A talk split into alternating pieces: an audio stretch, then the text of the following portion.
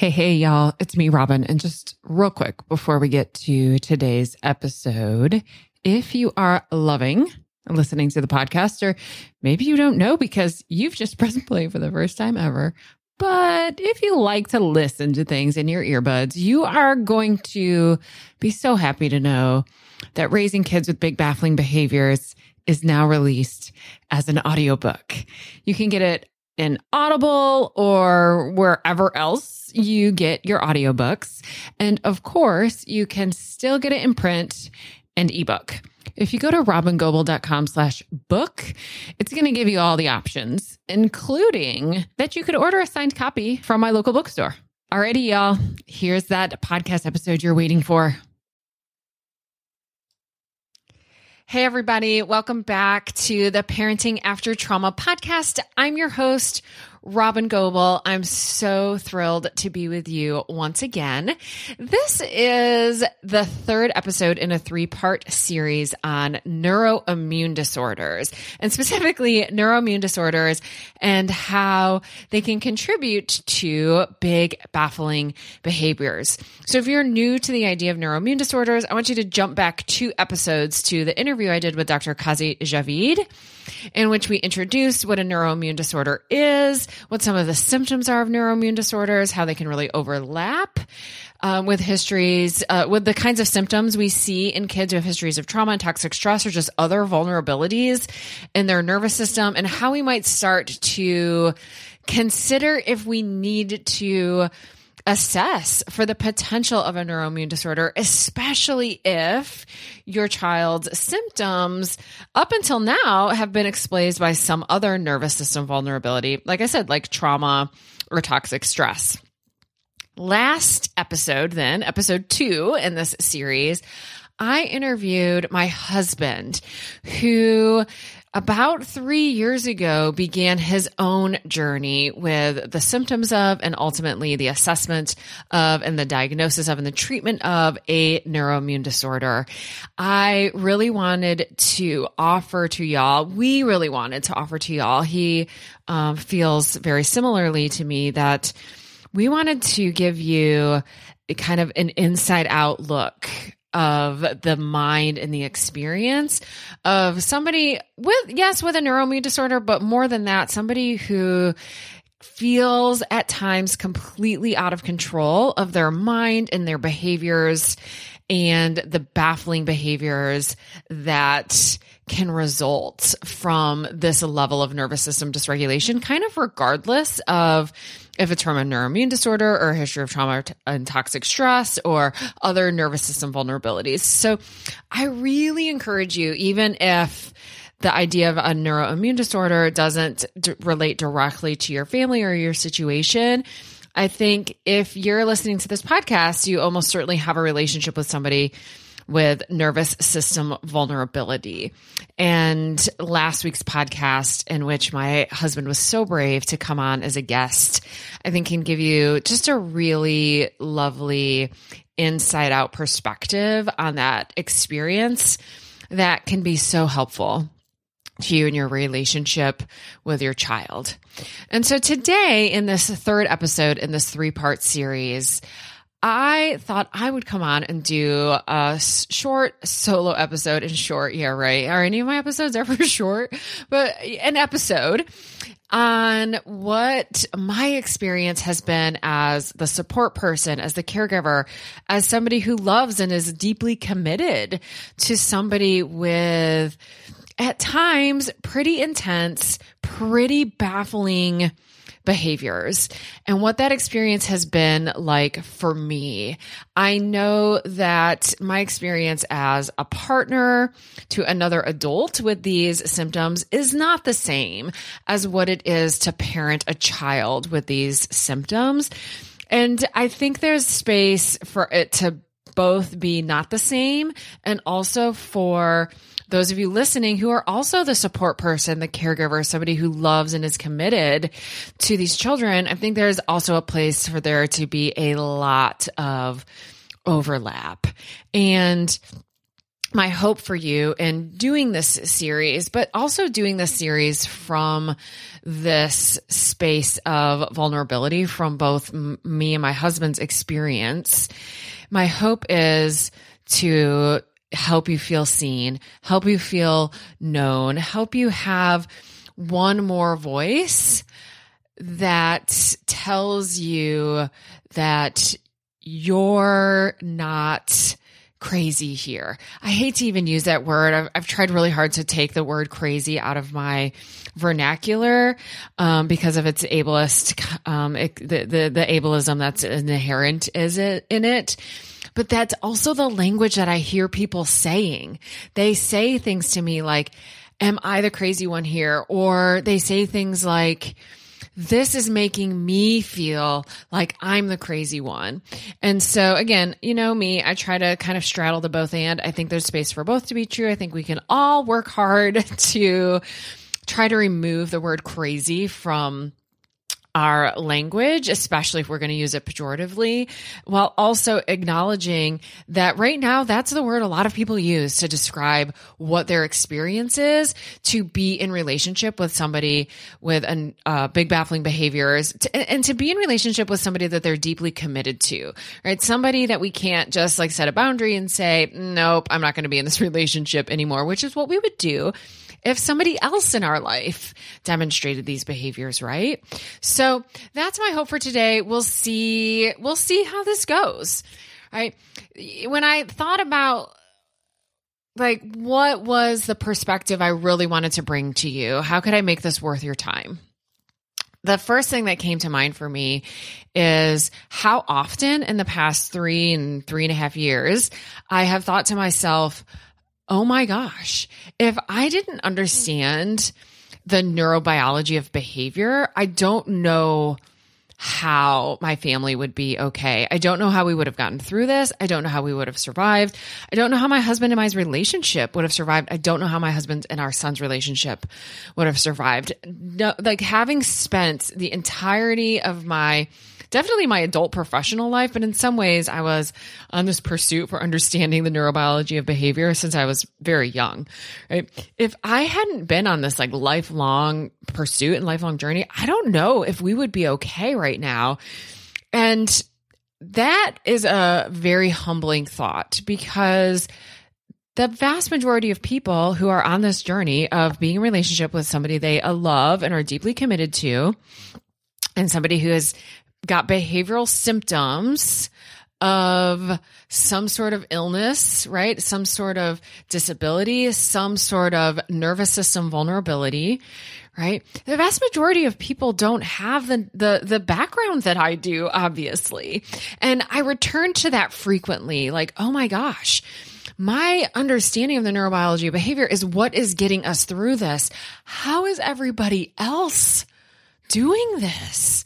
Right? And it's not just my understanding of the neurobiology of behavior, but my unique commitment to the truth that I think has emerged from my understanding of the neurobiology of behavior, my, my commitment to relational neuroscience, um, and uh, interpersonal neurobiology and polyvagal theory and, and all of those things that, you know, I work so hard to just integrate together all of those theories have landed me on a core belief for me, which is that all behavior makes sense, right? That no behavior is maladaptive and that all true selves are lovable. And for me, what that means is I can trust that when people are in what I would call, if I was going to use my most, you know, neurobiology hat, when, when we're in a, a, a ventral vagal state.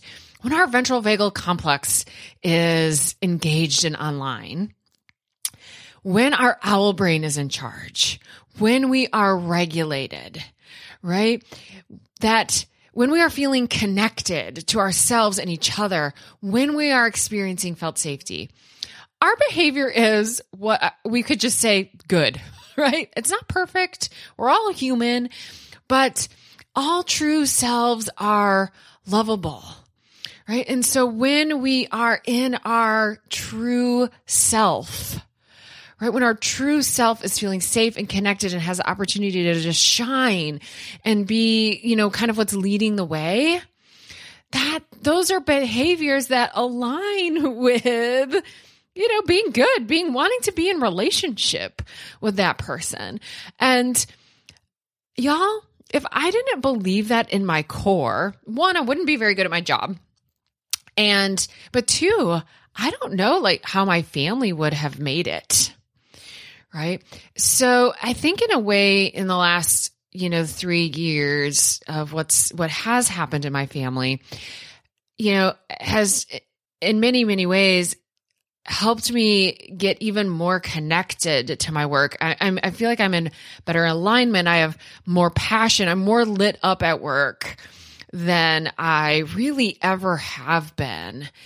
And I suspect that's largely due to this very real, very lived experience now that means every single day, every single moment of every single day, I am called to reconnect with my theory. Now, I don't always do that very well, and I'm happy to tell you about maybe not all of it, but some of it. Um, but it just keeps bringing me back.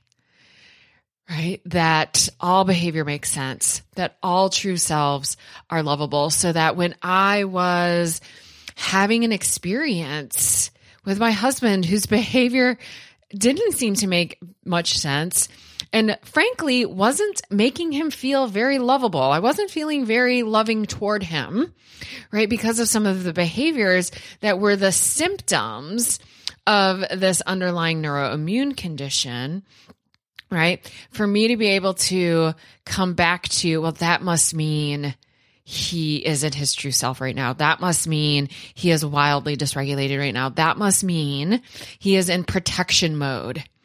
And one of the places that our nervous system is determining is, am I, should I be in connection mode or should I be in protection mode? Right.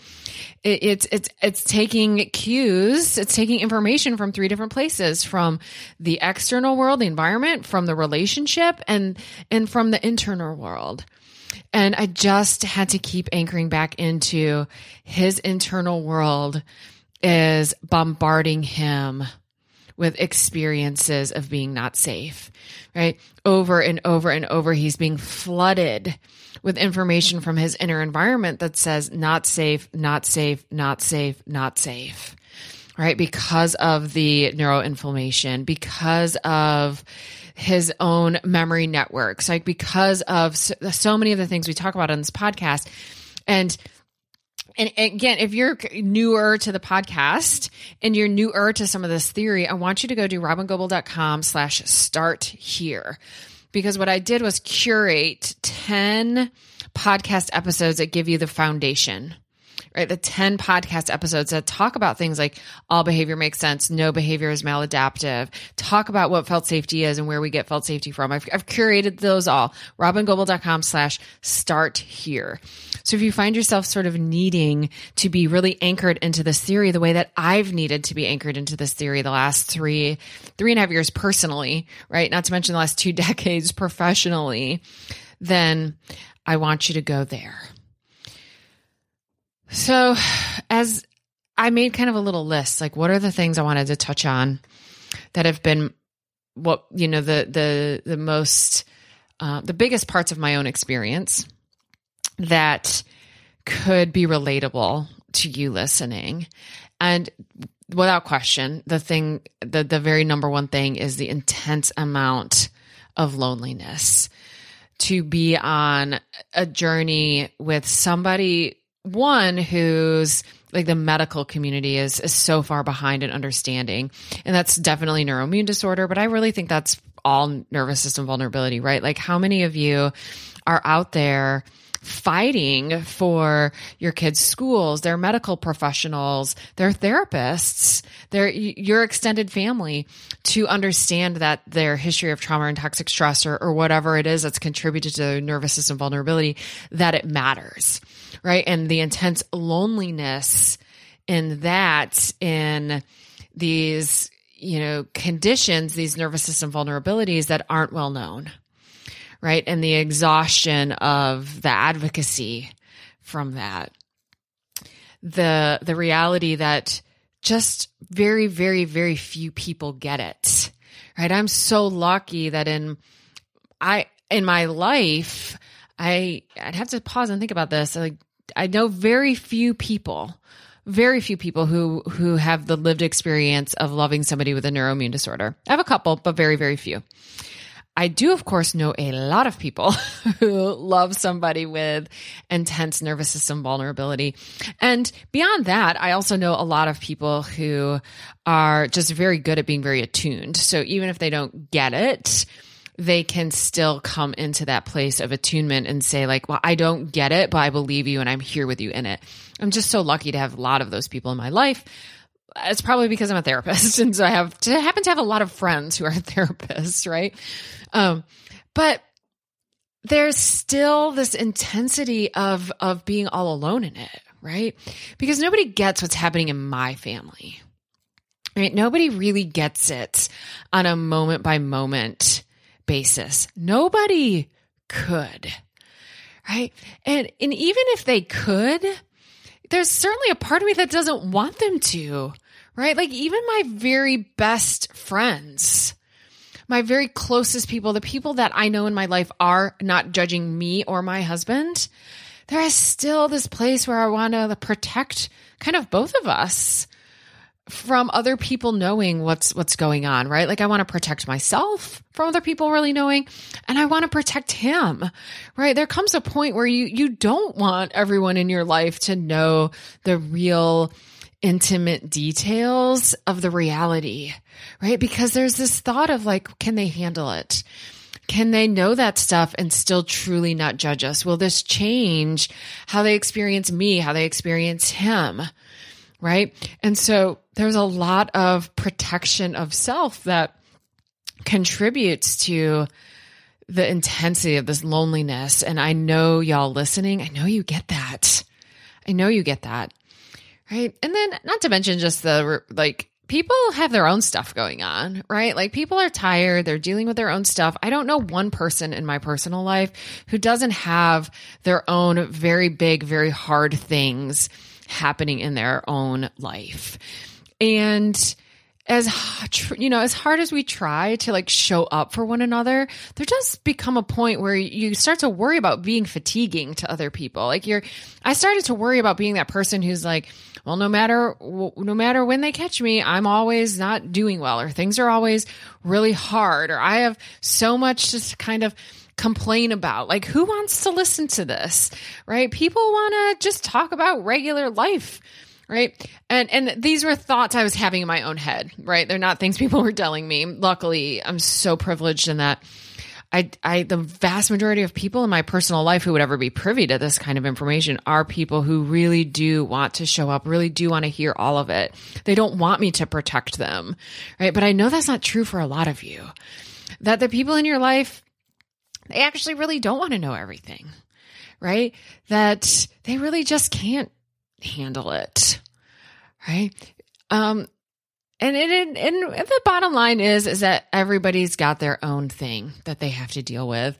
And it at times was starting to feel really uncomfortable that I was the one who was always having all this hard stuff going on. Sometimes I started to wonder, like, how have I created this in my life? Like, how have I invited this level of chaos into my life? Like, is this in some way my own fault?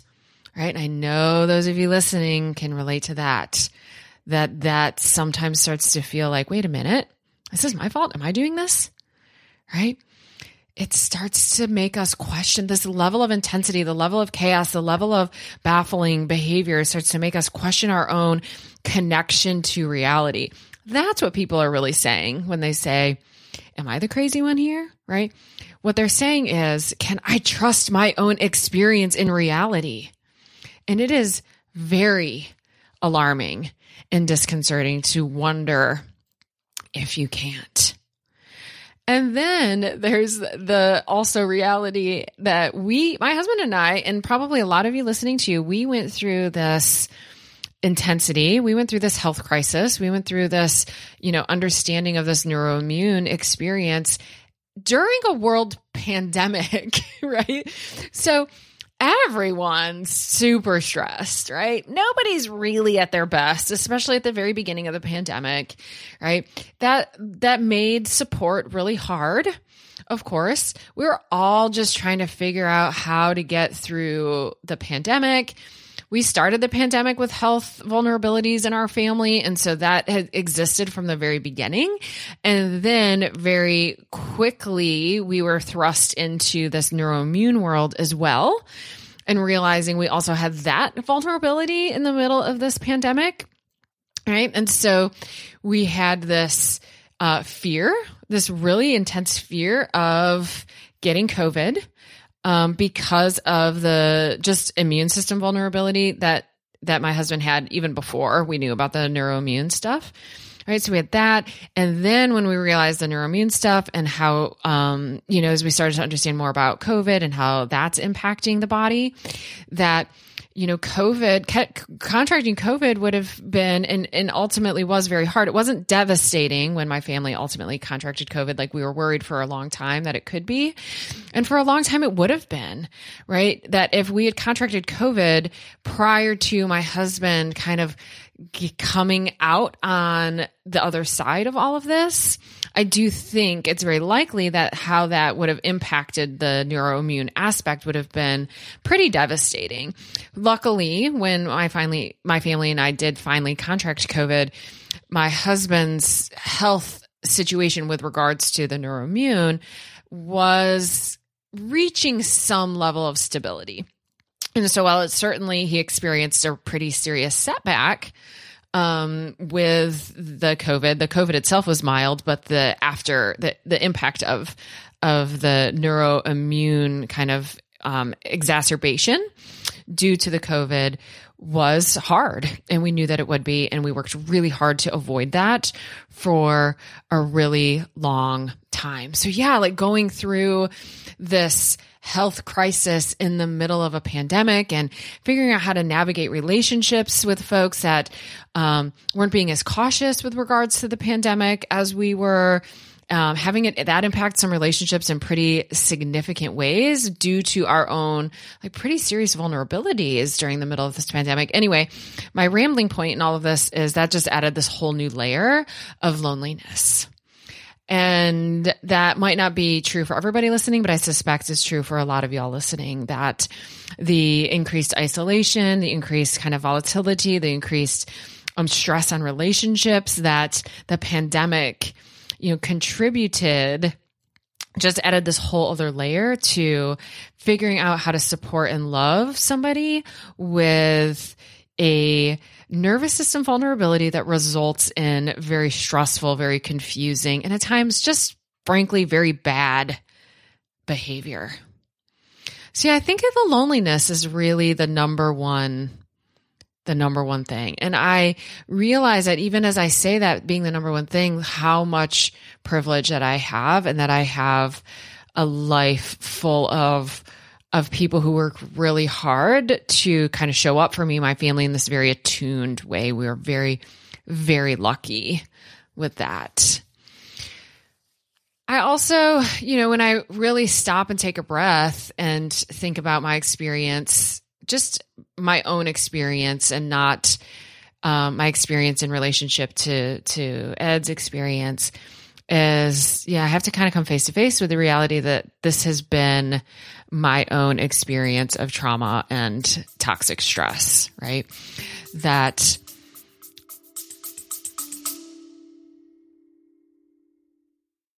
I'm interrupting the show real quick because if you happen to be a new listener, you might find yourself being a little overwhelmed by all this information. That makes total sense. I mean, there's like 150 episodes plus all the free resources that are available over my website. It's just a lot. So many folks have asked me, where do I start? So I created a separate podcast stream called Start Here. What I did is I took the 10 episodes that I want you to listen to first, and then I want you to listen to in this specific order, and I put them into a separate podcast stream so that you don't have to search for them. You can just press play and they'll play one after the other after the other. If you go to robyngobbel.com slash start here, you'll be able to get an invitation to subscribe. And then you'll be able to listen right in the same podcast app you're using right now. robyngobbel.com slash start here.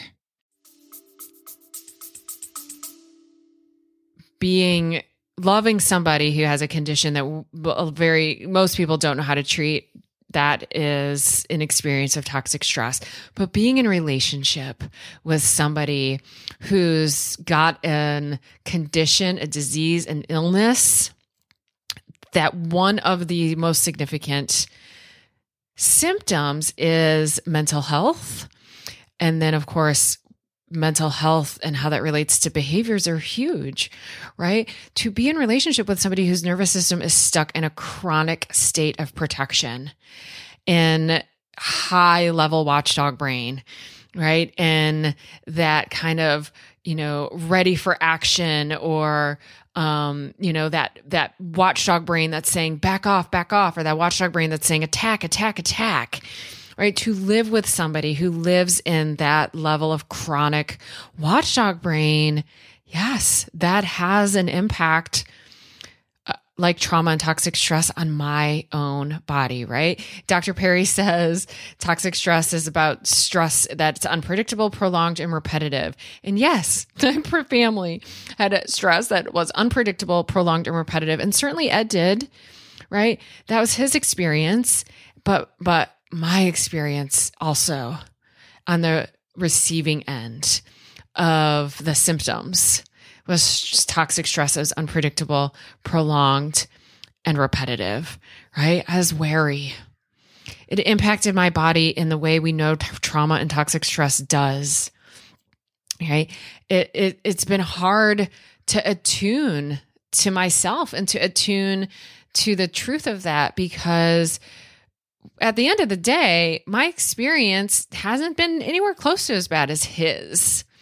And it's hard not to compare that, right? And as I would start to feel um feel pretty just struggle, you know, as I was starting to struggle, it was hard to allow that to just be true without like this new kind of voice that would jump in, this new protector voice that would jump in that would be say like say something like yours your struggle is nothing compared to his, right? And I had to find moments where I could be brave enough to attune to the fact that that this isn't a struggle competition, right? This isn't a trauma and toxic stress competition.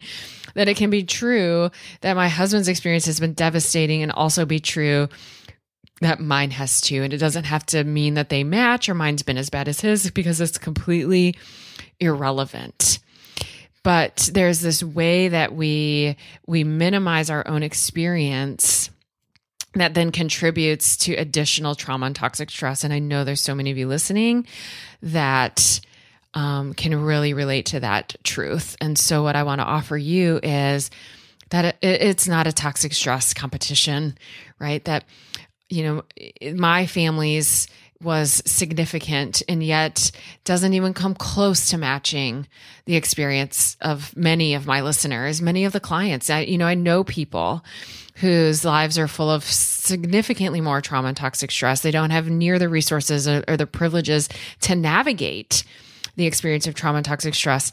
And that can be true. And that it's also true that that my family's experience was valid, that my experience is valid. And that's true of yours as well.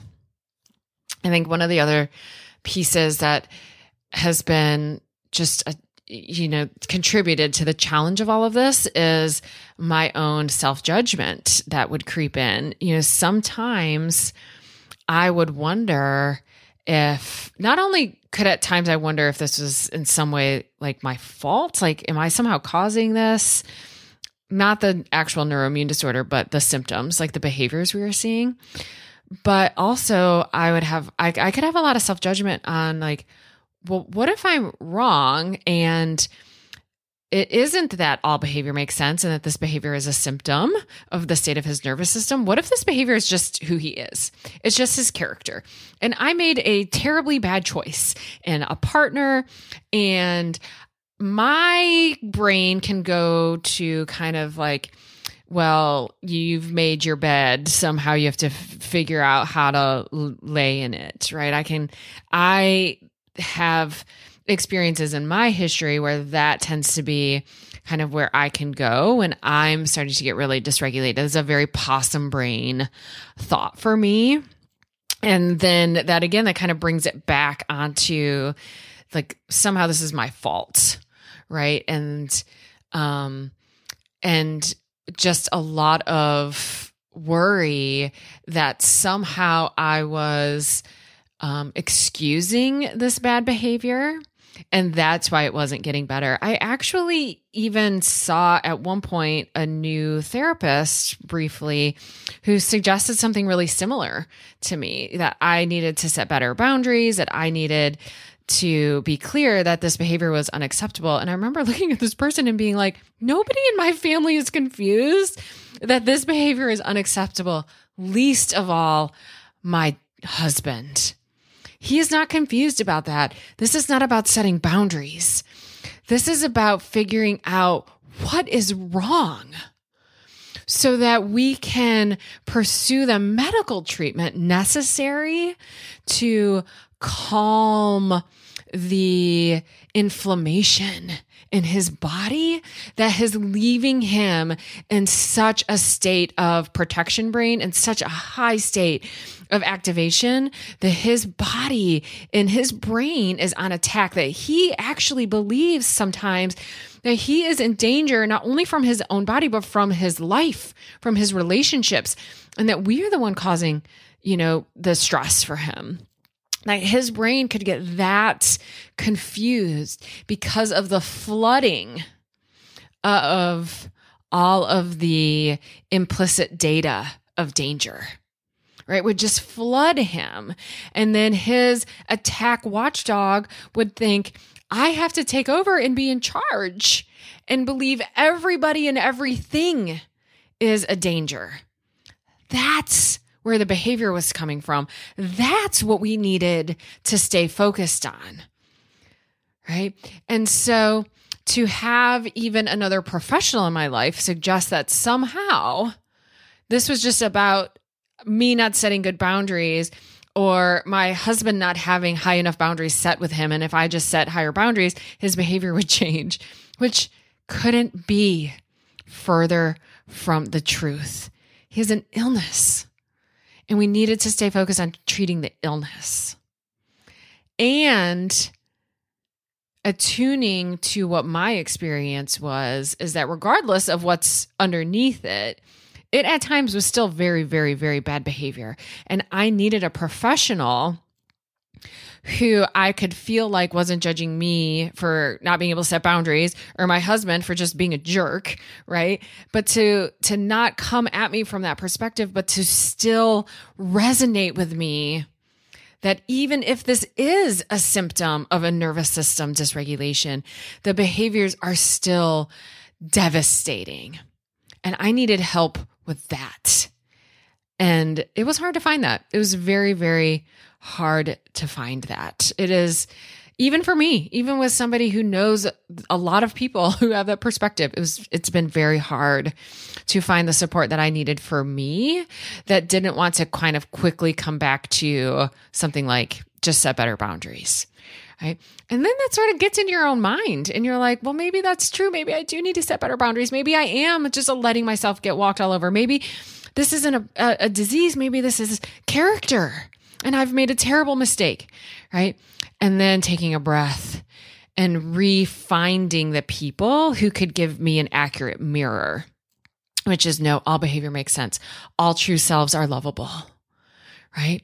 If we want to change the behavior, and we do, we have to stay focused on what the real problem is.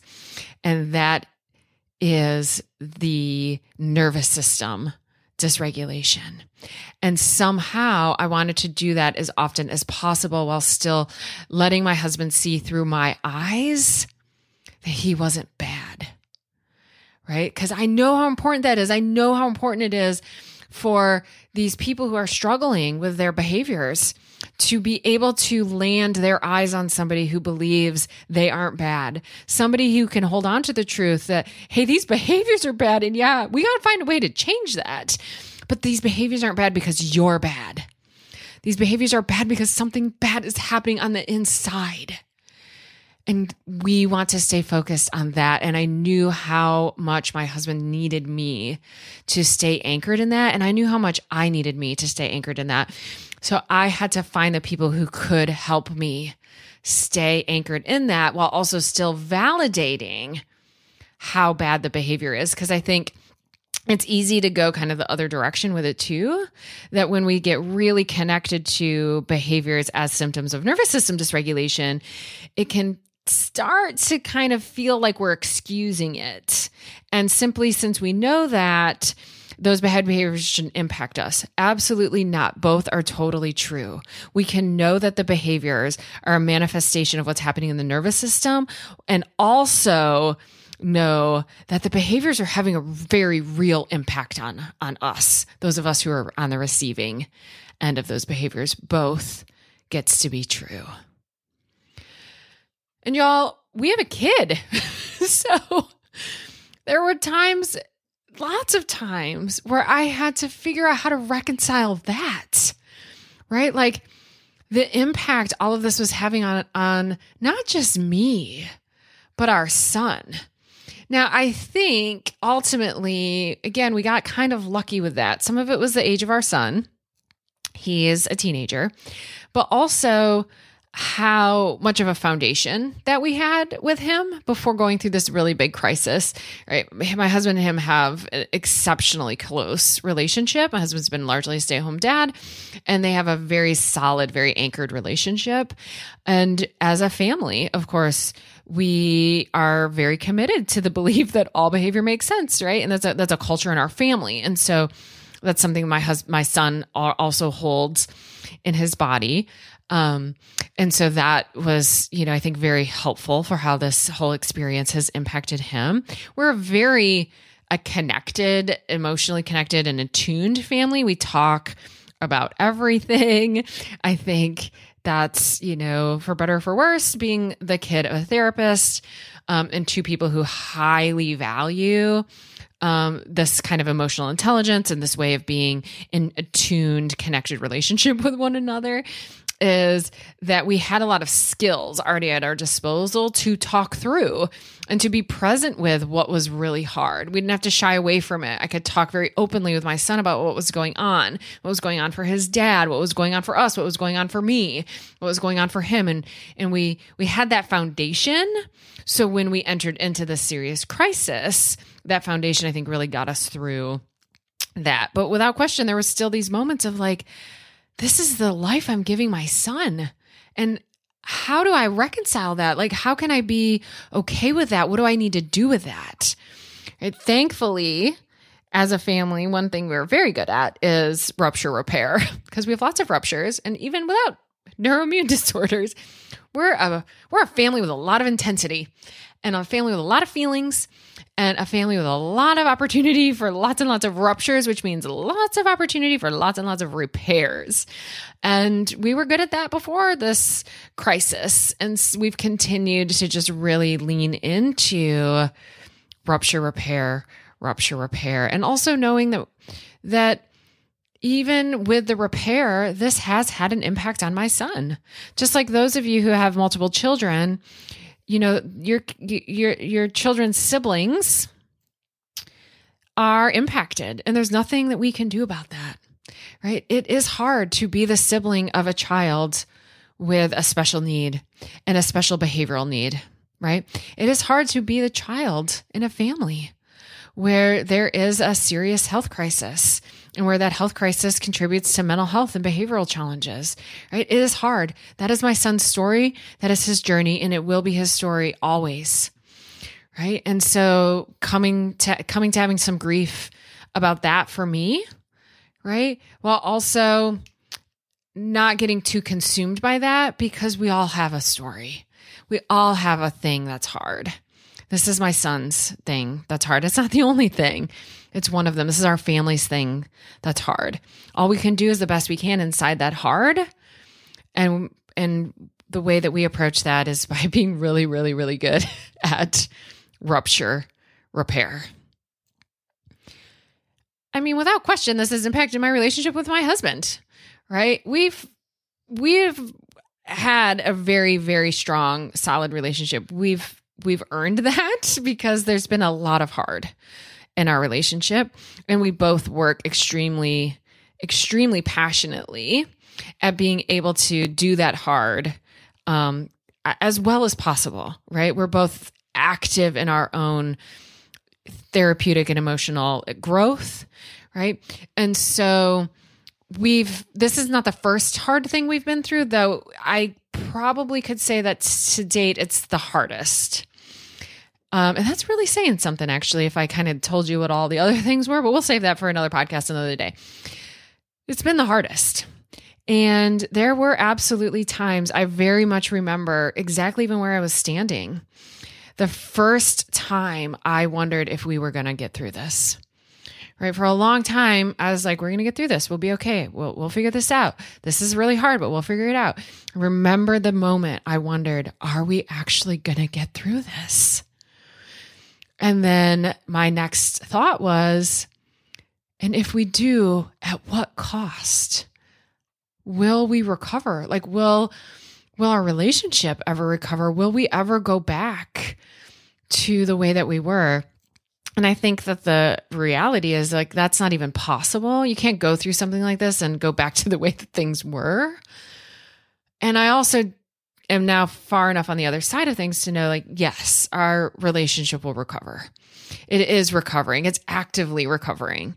We are both doing the work that we need to do for that to be true because it's not just him that needs to do work it's me that needs to do a lot of work right at you know what has happened the last couple years and, and, how do we repair and how do we recover and then how do we kind of renegotiate like what our relationship is now now that this is part of our relationships story how do we just re- renegotiate all of that?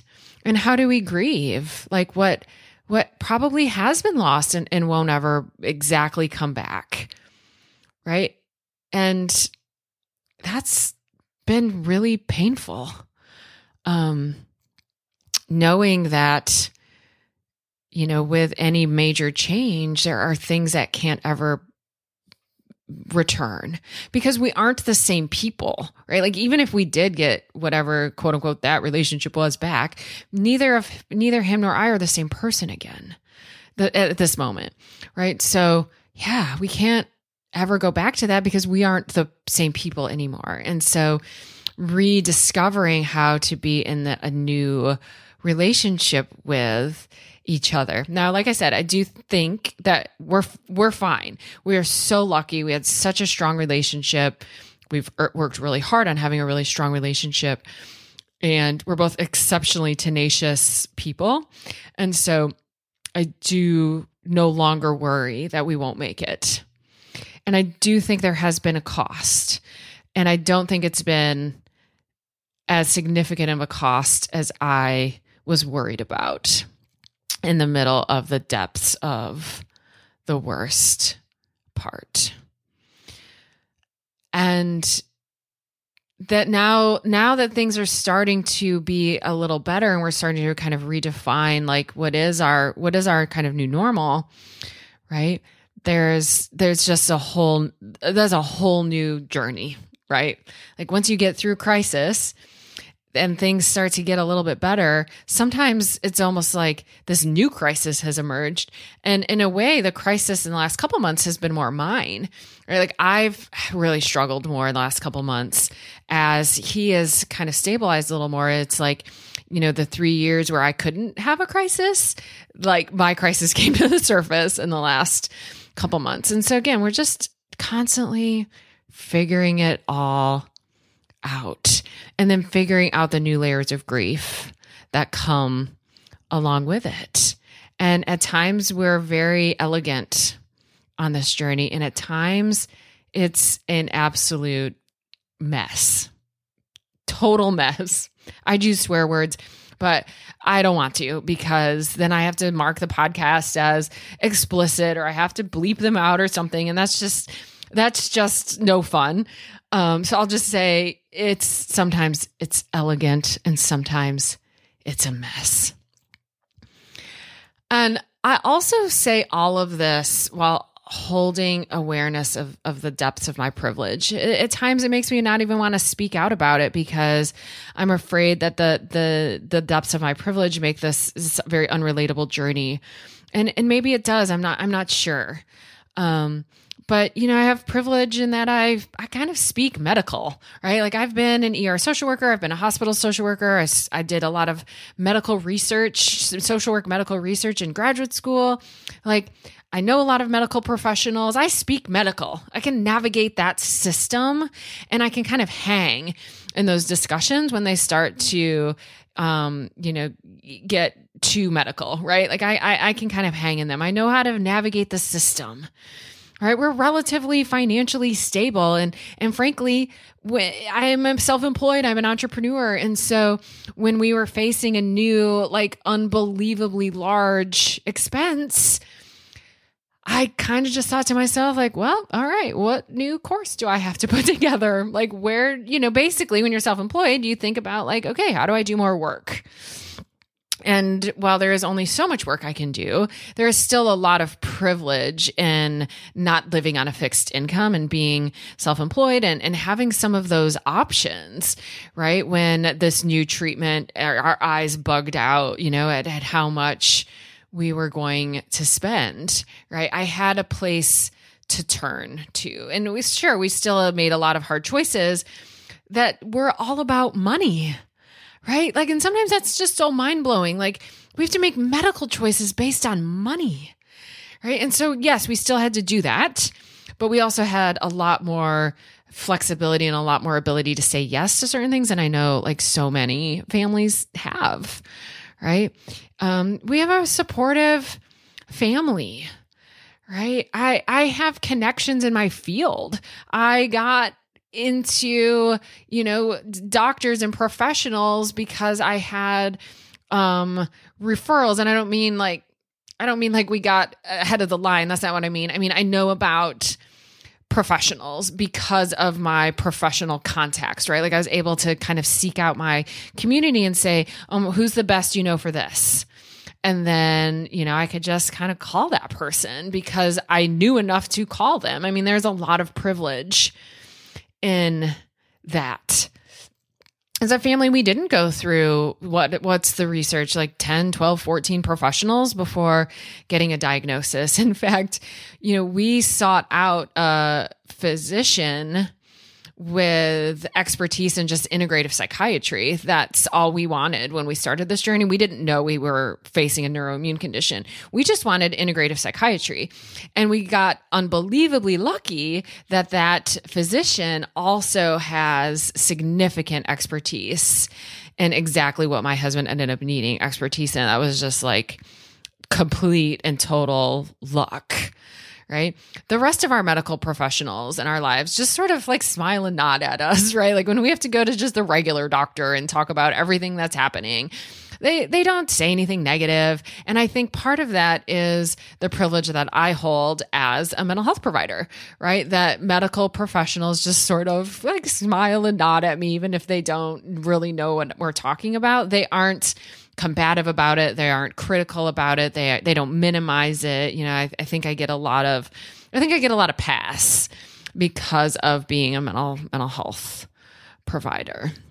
We've been very fortunate in so so many ways. And it's still been devastating to our financial experience right? It's been devastating to just the regular, like day to day, you know, inv- our lives, like the way that we now have to allocate our time.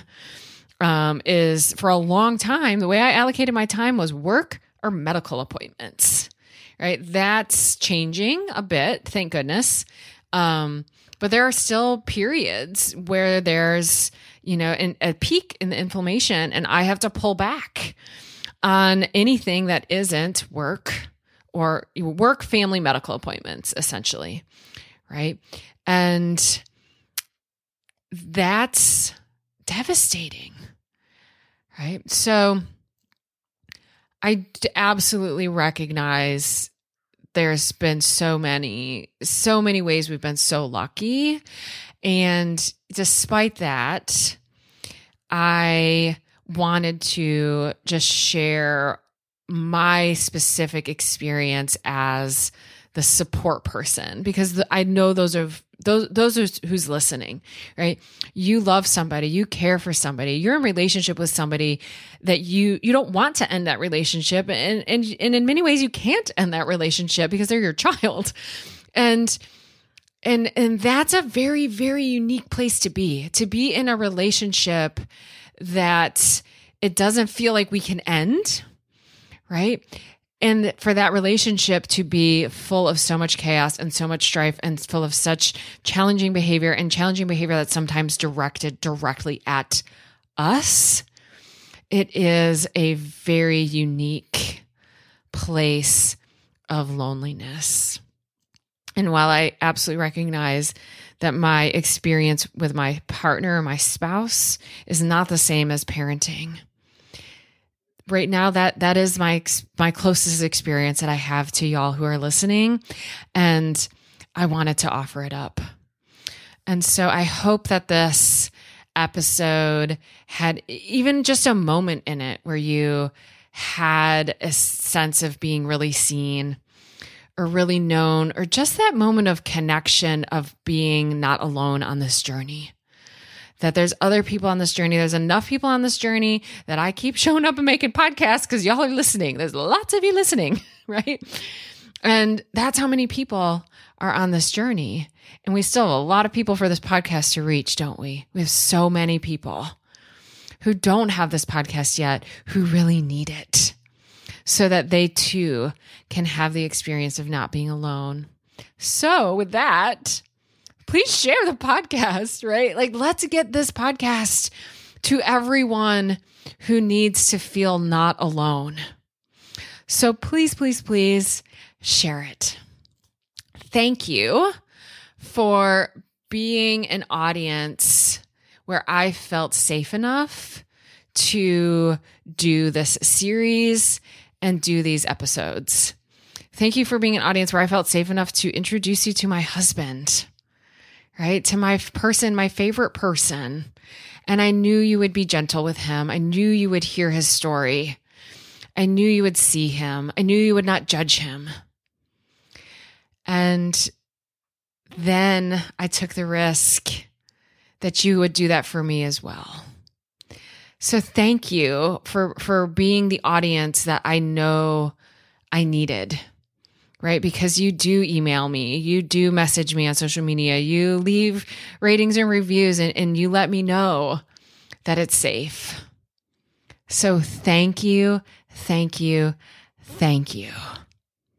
I hope you keep coming back. I hope you keep pressing play on the podcast. Hit subscribe, share with anyone you know who needs support and parenting a child with a vulnerable nervous vulnerable nervous system and big baffling behaviors because the more people that we connect with, the more we're going to bring healing to the whole world. And y'all, I really mean that. I really believe that. I really believe we have the power to make big, big, big change in the world. Thank you. I will be back with you here next week. Are you ending this episode with maybe a big sigh of relief? Like, yes, finally, someone gets me and my kids. But also maybe a sense of like, okay, but now what? All right, y'all, I've got lots of possible now what's. If you want to connect with me directly, like pick my brain, have access to me almost every day, not to mention hundreds of other parents from around the world who totally get what it's like to be you then you're going to want to join us in the club. We have monthly live events, including groups for siblings of dysregulated kids, a huge video library with uh, something like 80 or 90 videos, plus transcripts and certificates of completion. Plus, of course, a very active forum that I'm participating in every single day. We open for new members periodically, so go check robyngobbel.com slash the club. If we aren't open now, you can put yourself on the waiting list and I'll let you know the moment we open for new members. That's robyngobbel.com slash the club. Now, if you're a professional and you want to strengthen your capacity to work with the families of kids with big, baffling behaviors and vulnerable nervous systems, plus use all of my materials, including a 12 module course that follows raising kids with big, baffling behaviors, plus be included in an online searchable directory so families all over the world could find you, then you're looking for Being With, which is my year long immersive training program that runs January through December. So you'll want to go to robyngobbel.com slash being with, read all about it. And if you're interested, put yourself on that waiting list too. Now, if you just maybe need a little extra connection and co regulation, but don't feel like you need to join the club, then you can just keep listening to my podcast. Or you could go subscribe to my Start Here podcast, and that'll give you 10 episodes in order that will take you through cultivating a great foundation of parenting with regulation, connection, and felt safety. That's at robyngobbel.com slash start here. You have to go there. You can't just find it in your podcast app. Or you could get yourself a copy of Raising Kids with Big Baffling Behaviors, paper book, audiobook, ebook. You can get that anywhere books are sold. Or you can just head to my website download one of my very many free resources. I keep them all really easy to access at robyngobbel.com slash free resources. Webinars, masterclasses, ebooks, infographics, all sorts of stuff. Go check it out. See what of those things could be supportive of you or maybe to the other adults in your life who are helping support you and your child. There are just so many ways that you and I could be more connected, and you can get the amount of co regulation and support that you need. If it feels like a lot to remember, all you have to do is go to robyngobbel.com and take your time clicking around, seeing what I got there. I am so, so glad you and I are connected now. And I can't wait to be with you again soon in our next episode of the Baffling Behavior Show. Bye bye, y'all.